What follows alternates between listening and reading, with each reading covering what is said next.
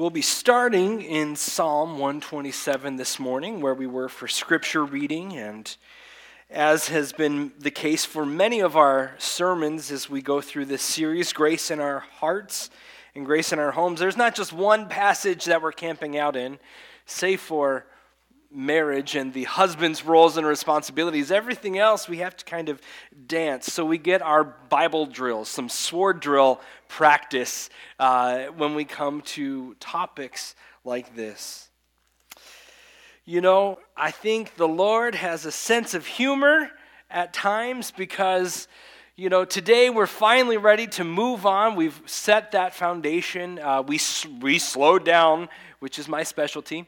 We slowed down uh, on the marriage rules because that's the foundation of the home. From that stability, we then offer the strength of the Lord to our children in our home. But moving on from that, God has a sense of humor because uh, it, it, the calendar aligned perfectly for me to talk about parenting on the day that we just sprang forward with our clocks right. And so all of our kids got less than usual sleep. And I, uh, I surmise that we may have had some extra challenges along the way or extra tired kids to get us through the service. So uh, know that. We're not heaping judgment and guilt and condemnation. Not that we do that often, ever, uh, or uh, here, but uh, it's just kind of comical with all of that. When it comes to parenting, uh, there's lots of stories that we can tell, but there was, there was this young 12 year old girl, and she goes to her mom and she asks her, she says, Mom, do you have a baby picture of yourself? I need to use this for a school project. So the mom starts digging through and she finds, uh, she finds one here's the error. Mom didn't even ask what the project was. She said, You need a baby picture of me? Fine, I'll give it to you. And so a few days later, uh, the mom was in, in the classroom of the school because it was parent teacher conferences. And so she's sitting there speaking to the teacher, and up on the wall of the classroom, she notices her face plastered up there uh, on this big mural of a bunch of different things that the kids had put on the board. And on the board was the title that said, The Oldest Thing in My House. That feels like parenting, doesn't it? Or perhaps this other story might resonate with you about a photographer who was on site at the school and taking photos, much like we're getting ready to do here uh, for our directory. And he was working with a bunch of first graders. And he's just making small talk with them, trying to get them to help uh, feel very comfortable. And there's, a, there's a, a little girl sitting there. He's ready to take her picture. He goes, So, what are you going to be when you grow up? And she sighs and she looks at him and she goes, tired. I think sometimes our kids reflect a little bit the sentiment and the, the tone and the tenor of, of, of how we live uh, life a little bit. But you know, both of those stories are just kind of humorous pictures of what every parent or grandparent or anyone who's worked with kids can feel and recognize and understand about what it is to bear the burden of raising up a child and much less uh, just keeping them alive and surviving when that's what the world does and it's a hard enough job for them. But God, in His grace, He calls His children to a higher standard, and He calls us to a beautiful uh, um, uh, calling for us to point our children which are really his children, to point them to him and grow them up in the nurture and the admonition of the Lord. But just as the comedy, the comedy of those stories point out, those are very real sentiments. I could look out here and I could ask every mom or every dad or grandparent or anyone, you, if you don't have kids right now, just think back to when they were little. Do you ever get tired? Uh, along the race. It can be very tired, particularly when the kids are younger. You're not getting much sleep at all, and it's exhausting, and it's thing after thing after thing. Something that I've been encouraged with many, many times before uh, is that when it comes to uh, there, there's a book. It's Gospel Family, uh, Gospel Centered Family Counseling. This book has uh, it's revolutionized my family. It's it's one of those books that it's taken me almost two years to read, and I'm still not done. And you know why it's taking me so long to read? Because it hits me hard. I read about a paragraph or two paragraphs, and I have to close and say, "All right, Lord, let me work on that one for a while." It's been uh, really wonderful. But one of the ideas that, that comes out is every family who is in crisis. So, say you or somebody comes to you and they're really struggling in their home and they're looking for help with the chaos that's existing in their family. And I bet you we could all point to an area or two or more fingers than we can even count of, oh man, there's, there's stuff going on in our family and it's hard. But no matter what you have going on in every single situation as parents, one of the greatest needs we have as parents is to be able to find some hope in every situation. Because parenting, do we ever really get a break from parenting? Once you become a parent, it's a parent that it's always that way, right? It's never going to change. You never walk away from being a parent, it is always there with you. And so uh, when you get into the weeds, so to speak, of being a parent, the daily grind of food for everyone, cleaning up, making certain everyone has what they need, much less the tending to the hearts and the training of the minds for a productive life in Christ. These things are exhausting, but we can get lost in the way. In every situation, we need to be infused with hope to help pull our eyes out of the weeds that we're stuck in. Because when you're stuck, have you ever been stuck in the weeds before? Where you literally cannot see past you. You're stuck. You're just doing the thing. I got to make, make my way through this. Got to get, got to get out of here and you lose all context of what's going on. So, what I want us to do, and what my aim this morning truly is, is to be able to help lift our eyes out of the weeds and see God's big picture and to encourage us and infuse hope into the tired hearts of every mother and father in the room so that we would be energized to be about the work that God has for us in the most fundamental of relationships as mothers and fathers in our home. So, we've already pointed out that this stuff is hard. It feels like an uphill climb sometimes as, as a parent. We're never going to get through this. I mean, I think of challenges that we've had as parents, of behaviors or issues that we've gone through. And we're never going to get past this. We just keep coming right back to it. And then before we know it, that's gone but it's been replaced by a new problem, a new set of challenges that we work at. And it's in that sense, it just feels like an uphill climb. Have you ever been mountain climbing before, or, or at least hiking up the side of a mountain? Yeah, it's, it, it takes work, it takes effort. And so I had us turn to Psalm 127 to start first because there's a little nugget here for us that I've, I've found encouragement when it comes to being a parent. This little section of the book of Psalms, if you look at this, this section here, at the top of each psalm, it's going to be referenced as a song of, what does your Bible say? Ascents, some ascension, some, there's lots of different things. All right. When we're looking at that, it's not actually talking about a song of ascent, like, oh, I assent to that. Yes. It has nothing to do with that and everything to do with climbing.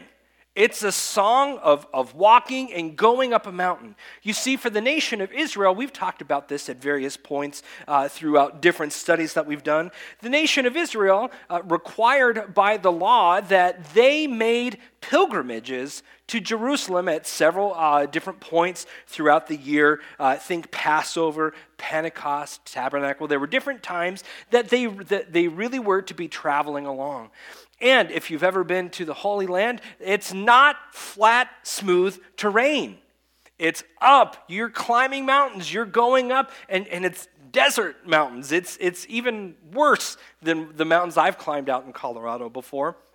And so, uh, these songs of ascents that we find in this portion of Psalms, all right, these songs of ascent, think of these as climbing songs. And so, the book of Psalms is the hymn book for the nation of Israel. And so, these climbing songs were meant, they were actually repeated, and they did these songs in community as they're making their pilgrimages and as they're literally climbing up mountains. And this is one of the songs that they would sing. Verse 1 Unless the Lord builds the house, they labor in vain who build it. Unless the Lord guards the city, the watchman stays awake in vain. If God's not in it, if God is not the center of it, it's worthless. In the end, it doesn't matter.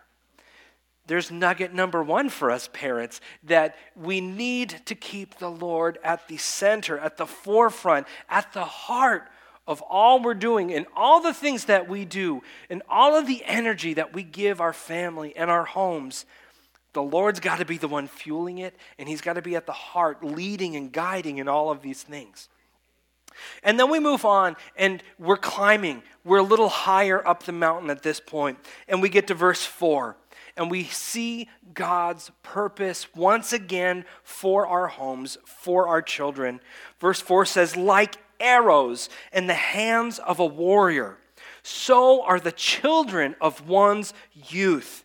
Happy is the man who has his quiver full of them, like arrows in the hands of a warrior. What, what is a hand in the arrow of a warrior, an arrow in the hand of a warrior? What's the purpose of that arrow? Let it go. And where's that arrow going to go? It's going to go. Chances are in a battle, it's going to go to someone. It's going to strike a blow and it's going to take the enemy out.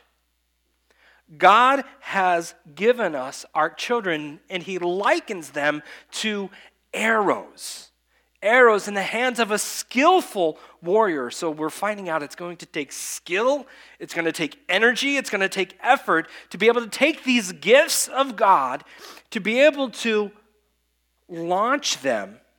And where are we launching our children? Well, we're launching them first and foremost, we're launching them towards adulthood so that one day they will be dependent upon God Himself. We're launching them for a lifetime of walking with God, living for Him, living with Him, and serving Him. But that's not the only target. Because just like a warrior, a warrior, they're shooting an arrow for the offensive. They're going after the enemy. God has blessed us with children so that as we train them to walk in the strength and the power of God, and as we launch them into adulthood, they go out. And just like your parents launched you for the kingdom of God and His service, we launch our children for the service of God. And so that the impact of God working in their lives, they will also take the enemy out. And that's a beautiful picture here that he's bringing out of happy, the idea of blessedness. Blessed is the man who has his quiver full. That quiver is the thing that all of the arrows of the archer, where they would all hold. And so some of us have larger, more full quivers than others. But in that, God has given each of us, my quiver is full at two because that's what God gave me. That's my heritage of the Lord. Perhaps it's one, perhaps it's none for you. God is working, God is uh, leading and guiding and providing in all of those things. But whatever that number that exists in your quiver, God wants to use those for the glory of the gospel, for the glory and the testimony of Jesus Christ and his church. And he can and will do great damage against the enemy and bring great light for Jesus Christ through our homes. That is the ultimate target. We are called to launch our arrows, meaning launch our children out into this world for the fellowship and the ministry of the Lord Jesus Christ. And these were the truths that as they were doing, I mean, think about this. Life is hard enough. I mean, think about they couldn't just go to Walmart, they couldn't go to Aldi's and get their groceries. They're out there making their flour, they're, all that extra work just to survive. And then multiple times a year, hey, gather up the troops, let's go to Jerusalem. And now you're taking the kid. I mean, how many of us really love taking a road trip with a baby in the car? Ah, it's crying, everyone's going, they're, they're getting, all right, they're not on a road trip. They're on a hiking trip and they're walking and they're climbing this mountain. In that context, God gives us this truth. The arrows might be in the back seat yipping at you at the moment, but God says they're your arrows. You're called to launch them. And so, how do we launch them? What do we need? I want us to look at three things this morning to remind us, to help see the big picture, to help encourage our hearts about what God has for us ultimately as parents. The first thing I would like us to see is that grace filled parents prioritize the call of godly parenting.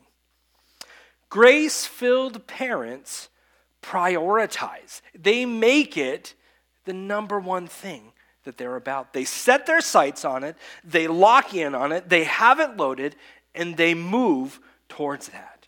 Again, like arrows in the hands of a warrior, you have to know what you're shooting for, otherwise, you're going to miss it every single time. Well, we must prioritize godly parenting. So, Proverbs chapter 22, verse 6. As soon as you get there, you're going to immediately recognize it. But Proverbs chapter 22, verse 6 gives us this encouragement. Proverbs chapter 22, verse 6 says, Train up a child in the way he should go, and when he is old, he will not depart from it. Again, this is reminding us of what is the target that we're shooting for? We're shooting for the target of a child walking in the dependence upon Jesus Christ, his God, who, who loved him and gave himself for them. This is what we're after. And it gives us the task that we must prioritize in our lives as moms and dads. He tells us to train up a child. And uh, I think this is, this is really interesting language here because most often in the Old Testament, this is not translated as train up. Do you know what this is translated as and rendered most places? Dedicate. It's translated most frequently as dedicate, as in uh, when Solomon dedicated the temple. This is exactly it. it there's, a, there's an idea of consecrating, of setting it aside, all right? Remember, we're talking about how parents have to prioritize parenting, all right? Well, we have to prioritize it by we set it apart. We, we give it time. We give it attention. We uh, we promote it, we go for these things.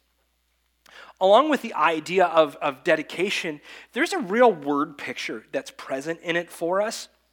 And there's really a picture of narrowing something down. All right? So train up a child. When we narrow something down, one of the greatest illustrations of this, and this is familiar in, in a lot of the parenting literature that many of our families have been encouraged and strengthened by, is it, is it shows us this picture of a funnel. What does a funnel do? It's meant to take a, a big area and channel all of that I don't know, liquid that I'm trying to pour out of a pan, it's going to funnel it down so that I can get it into this tiny little bottle. All right, that funnel is going to direct the fluid right where I want it to go. If I didn't use that funnel to narrow the flow down and I were just trying to take it straight from the pan into the bottle, do you know where most of that fluid would go? On the floor, on my shoes, and then we'd have a big mess to clean up all right? So that funnel is used to narrow, all right and by you know by extension narrow and discipline and dedicate and train the fluid where to go and so we narrow our time effort and attention on the training of our children and pointing them. And then we have this assured promise that even when they are old, the work that you God is doing through you right now, God can and will use in years to come to keep either keep your child on the path that they should go or if they choose because of this pesky thing called free will that if they choose to step away and not walk with the Lord. That the work, the love, the prioritization of God's biblical principles in your life, that you that you prioritize in your home, God has a way, and God assures us that He can use those things for a lifetime in the heart of your child. So take courage in that be encouraged, be strengthened, that the work you're doing has a lifetime, nay, I say, an eternity of impact waiting ahead because of the work that you're doing in the hearts of your child.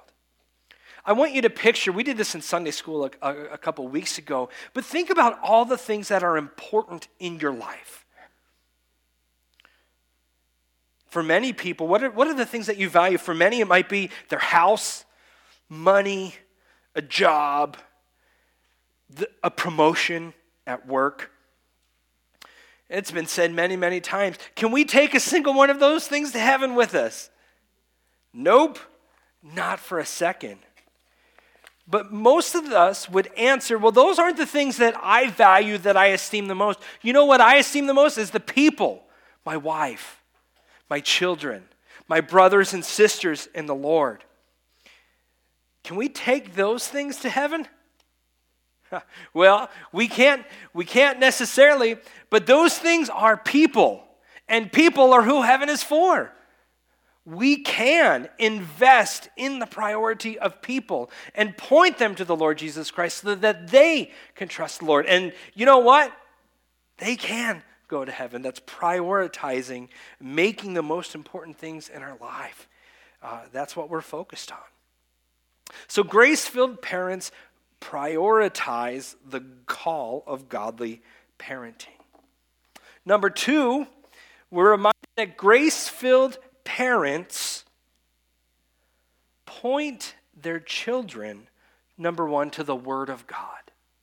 As we're prioritizing these relationships, prioritizing our home above all other things that can lead us astray or that can vie for our time and attention. That might be, uh, you know, working out in the community. That might be sports. That might be music. It could be anything.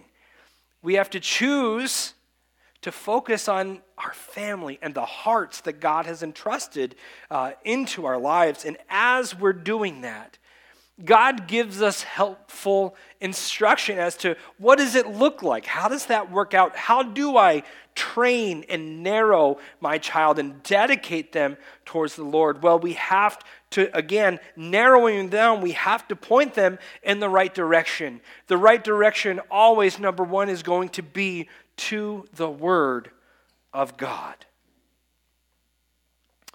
Deuteronomy chapter 6 is where we turn next. Deuteronomy chapter 6. This is a passage that I don't believe is foreign to any of us, even through this series that we've been through. But this passage of Deuteronomy chapter 6 truly informs us. And this is, this is again going back to kind of those ideas of the climbing songs that the nation of Israel was using for their, their pilgrimages. This goes back to even before that and the impetus that God gave them that they were to be so about prioritizing so much the training of their children and pointing them to Him. And we see this at the very giving of the law. Deuteronomy chapter 6, verse 4, Moses says, Hear, O Israel. And we've, we've called out, we've pointed this out. When he says hear, it's not just, it's more than just listen. It is a hear and obey. Do this. All right? Hear, O Israel, the Lord our God, the Lord is one. You shall love the Lord your God with all your heart, and with all your soul, and with all your strength. I want to pause here for a moment because where he's about to go, he's going to start talking about parents blessing and pouring into their children. Before we can ever get to that next level of transmission where we give it to our children, do you know where these things have to be first? They have to be resident within us. He is saying, You have to love God with all your heart, your soul, and with all your strength. How many people, how many people here have ever flown on an airplane before? All right? On an airplane, at the beginning, when they're doing all the, the babbling and you know they're talking and giving you all the instructions, they say, in case of an emergency, oxygen masks will come down from the ceiling. And then they say something very curious that before you ever help anybody else, so if you're a parent, before you ever help your child, what is the instruction of the stewardess? Yeah, you've got to take that mask and you've got to put it on yourself. Why? Right. If if you're dead, you can't help other people. All right? You've got to take care of you, and then you can help tend to the needs of the children around you. Moms and dads, we have to be diligent about our own heart before the Lord. And I love the idea of, of an oxygen mask because without oxygen, do you know what happens to us?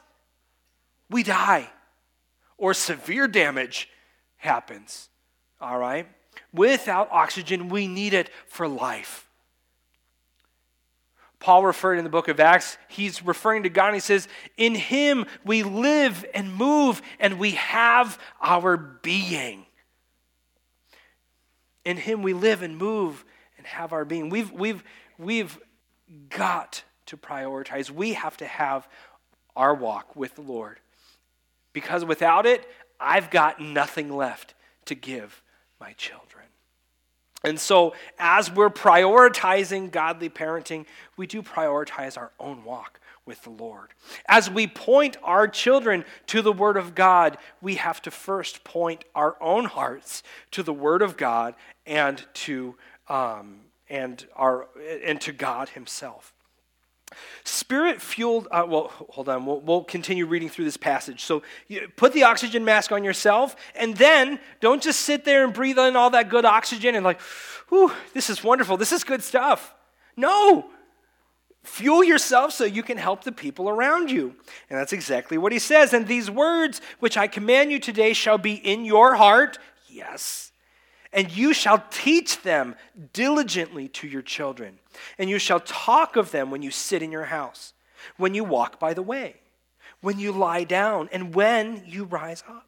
You shall bind them as a sign on your hand, and they shall be as frontlets between your eyes. You shall write them on the doorposts of your house and on your gates. There is no time of day, there is no circumstance that does not fall under the expression of how Moses commanded them to be able to point their children to love the Lord their God and to point them back to God's word.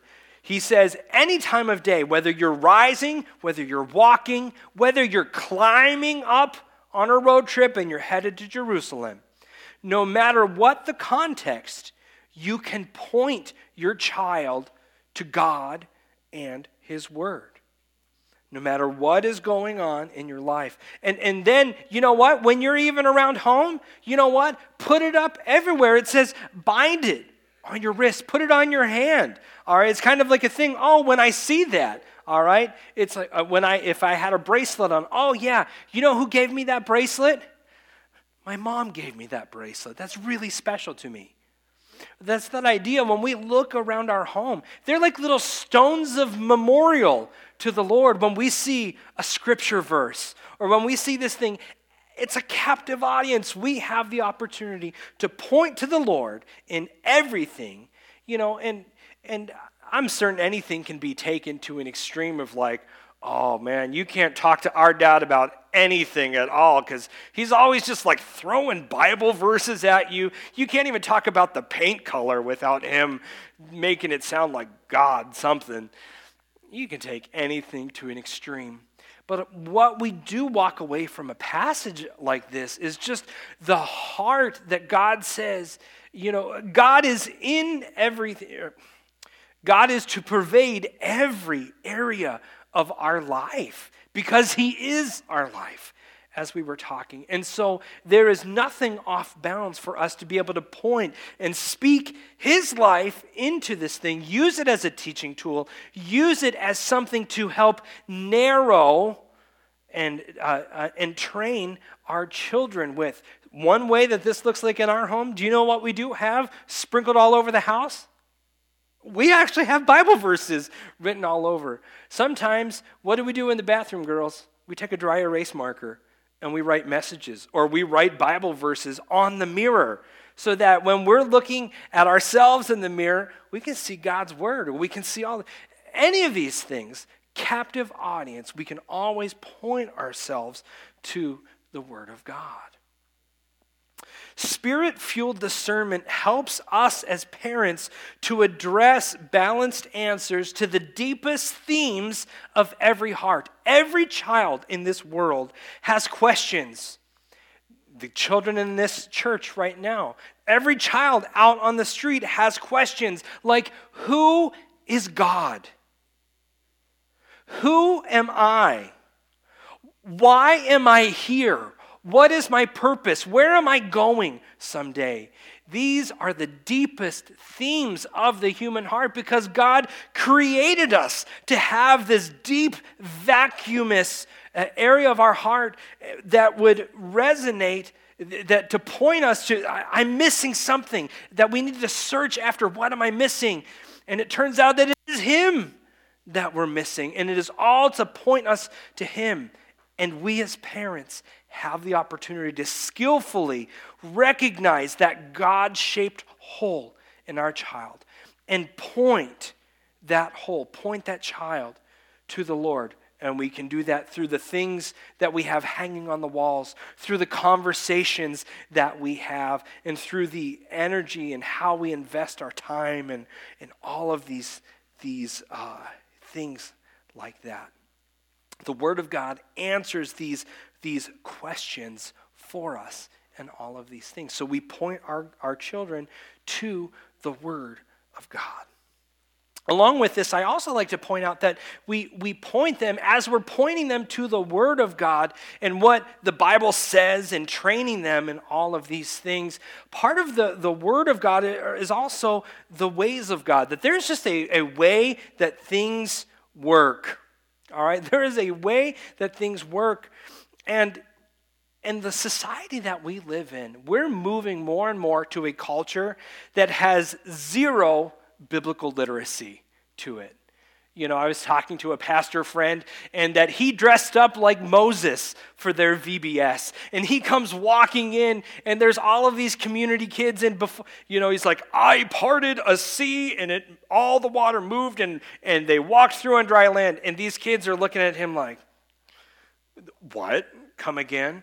They had no frame of reference, no clue, biblically illiterate, that don't even know the simple stories of, of that that many of our children, or all of our children here, are growing up hearing all of these stories. And so this is part of it. How, how, does God's word fit together? Does God's word contradict itself? Can I trust this thing? These are all deep questions that we investigate and we have to answer time and time again in our home. But we also have to go more than just the black and the white because these ideas, these truths, take us to a living God.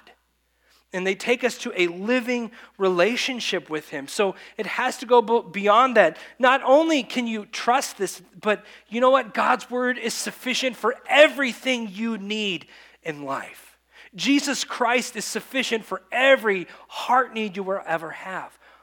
We have to point our children and be intentional in this because the reality is, even as we are pointing, there are many voices pointing in the exact opposite direction of the reality of who God is and what, uh, how God has revealed himself to us in his word. And so that's even with our time and attention prioritizing it. There's so many voices trying and seeking to lure our children away. And I will say this if and when we aren't speaking at all to these things, most assuredly, our children will be able to follow after. So we must be mindful. We must counteract those voices and point them to the reality of God in their life. So we point them to the Word of God, and we also point them to His working. All right? Not just the, the, the, the things on the page, but the reality of the things off the page. And what that looks like you know, we could look at a, at a number of different passages. I have written here for you Philippians chapter 4. in verse 9, uh, Paul says, The things that you heard and you saw in me, these things, do them, and the God of peace will be with you. Later on to Timothy, he talked about how God had taken him from being a blasphemer, an insolent man, and, and uh, leading rebellion against God. And how God even somehow saw him and had mercy upon him. And he said, No, that man will be faithful to me. And he saved him as an example, as a pattern. And Paul constantly referred back to that time of, you know what? I once did this, but God. God changed me. Look at what God did in my life. And so, as he's sharing and he's talking to other young men at the end of his life, as he's sharing to Timothy, uh, was also a minister of God, he is pouring into him. He's saying, Look at what God did in my life, because this will help you in your life. If you can see what it looks like to radically trust Jesus Christ with your life and have your life transformed by his grace alone it will do something in your life. And mom and dad, we have how many days, how many moments, how many hours in a day to be living examples of God's work in our lives and pointing them to Jesus Christ. Now, they get to see this all the time and they just see it happening. They see it working in all of those. But I also want to encourage us, and, and really I'm encouraging myself with this we need to talk about it as well. We're talking about pointing them to the Word of God, pointing them to God's working. Sometimes I do need a captain obvious to point it out to me. We need to talk about it because there's this very real thing. I've heard lots of people talk about it uh, before. Some, some people have called it the phantom Christian. All right, you know what the phantom Christian is? It's that imaginary Christian that lives in all of our minds. And everyone's phantom Christian looks a little bit different. But we get this mind's eye view of what the Christian ought to look like. All right? Or what the ideal son or daughter ought to look like. They ought to never struggle. They ought to never have anxiety or fear. And you know, they ought to lose five or 10 more pounds. Or they ought to have a little bit more muscle on their arms. They ought to. You see, those messages we were talking about that come in from the world, there are a lot of ought to messages that are 100% away from the things that God has for us. And we need to point them to the truth of God specifically and point them to this happened in my own life. I struggled with X, but God provided. God worked in my life. He transformed my life in this area. And look at what God did for me. God can, will, and does work in your life as well. And when you give voice to the working of God in your own life, do you know what it does?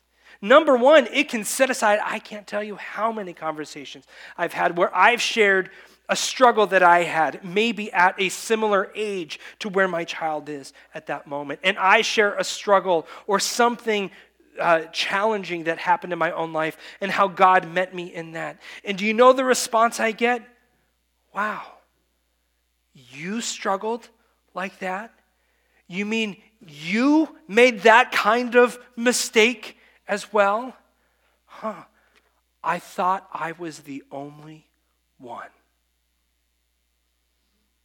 Very, very true. And that I thought I was the only one. You know what that is? That's isolating. And that's going to keep others away from you. By us as parents taking the opportunity to direct our children to what God, how God delivered us in various areas of our lives, and being diligent to share that, man, it can have a huge impact. Uh, we need to be shown what it looks like. I'll always take a video tutorial over an audio tutorial. And so, you know, we, we or over just a written tutorial. And so we live it out, but we narrate it as well. We talk it out with our children. A lot of encouragement for us. So, grace filled parents point their children to the Word of God and the working of God. Lastly, grace filled parents pour into each child. Grace filled parents pour into, number one, the heart of each child. You could look at this here, and, and, and, and, this is a challenge for us. The bigger our family is, the harder this is because you have that many more arrows that you need to give time, energy, and attention to. But if we look to the testimony of the book of Proverbs, the book of Proverbs is basically a walking uh, example of a father speaking life and a father pointing and directing and pouring into his son. You could look at, I, have written out a couple examples for you in chapter 1, 2, and 3. And there's a refrain that you'll see and you'll read often. And it goes like this My son, my son, my son. Do you see the individuality in all of that? It's not just all y'all. It's my son. Listen, son. Daughter, honey, come talk to me. And we pour into the individual heart of our, of our child.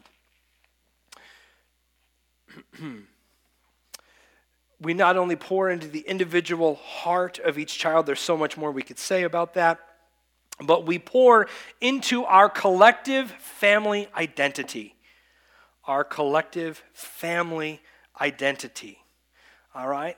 I grew up in a home that at various points, there were up to three, sometimes, if we had anyone else living with us, we had up to four last names living in our home. I never lived in a home where I shared a last name with anyone else. It was the biggest, longest, weirdest transition for me when I came into adulthood and I got married, and it really wasn't until we had children that I could embrace and learn what it meant to be the Lins. It means oh so much. I had no frame of reference, but there is joy there. That is part of, as a family, you are God's stamp in this world of Himself uniquely. You, as a father and a mother, have unique qualities that you bring together, and now you've you're pointing that out, you're, you're pouring that into each of the children. Create family identity. Social research alone is going to tell you and tells us the best leaders come from homes that had strong family identity. Scripture tells us the same as well. But How can we do this? A couple things for you. Uh, shared themes as a family. How do we how do we grow a family identity? Well, we have shared themes. That's shared values, shared theology, shared things from the Word of God that are important to you. All of Scripture is important to us, but yet to some families, service is more important. To other families, creativity. So who knows what it is? But you must discern and you share them. You live around these things in your home. We have shared themes. Next, we have shared time. To grow a family and be a strong family, you have to spend time together. Again, this goes back to our prioritization. We can't have a strong family if we're all spread to the wind, all doing our own thing. We must come together and share time. Number three, shared tasks. Do things together, live life together, clean, work, cook, do projects, research, do whatever, but shared tasks. And finally, shared traditions. There are very special things. Something that the Lins do every year. We do something crazy called Christmas camping, where we camp out in the living room every Christmas Eve because we just can't wait to actually have to move 20 feet to be able to open gifts in the morning. That's not where it came from. But we do Christmas camping. That's something that's unique to us. I don't know anybody that's ever even referred to Christmas camping before. It doesn't have to be unique, though. It just has to be, you just got to do it. You and your family. God works through all of those things. So, grace filled parents. Number one, prioritize the call of godly parenting. Grace filled parents point their children to the Word of God and His working in their life, and grace filled parents pour into the heart of each child and the family itself. There's so much more to say, but let us take heart in all of these things that we're doing. May it be that each of these things that we do, when we share time, when we share a, a, a, task, whatever, these are all things, everything you do in your life is like putting a, a coat on a hanger all right? And then you have that hanger and you set it in your closet, all right? And so that by the time our children leave the house, that closet is full of hangers. And in the end, it may not have been much. It may have just been a walk around the block. But that walk around the block is a hanger, and it's one of those things that God's going to use in the future, even when they were old, they will not depart. God will use every hanger you ever placed in the closet of your child's heart. Let's pray. Father, we love you. Thank you for this day. Thank you for giving us the vehicle of the family. Lord, most of all, right now, I want to pray for every parent who is actively in the midst of, of, of training their children, Father, that they have yet to launch their children. Father, I pray for those that are tired. I pray for those that feel as if they're stuck in the weeds and perhaps will never get past this, this moment of time. Father, would you give us hope?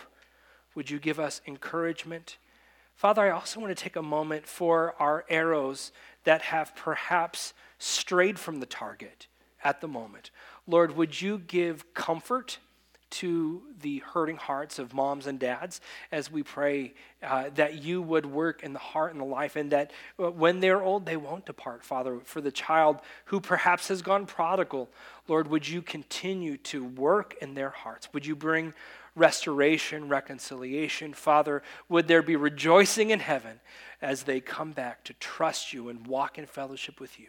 Lord, we put our lives in your hands, looking for your leading, your guiding in all things. Thank you for the privilege of having godly families. Would you enable these things in our lives? It's in Christ's name we pray. Amen.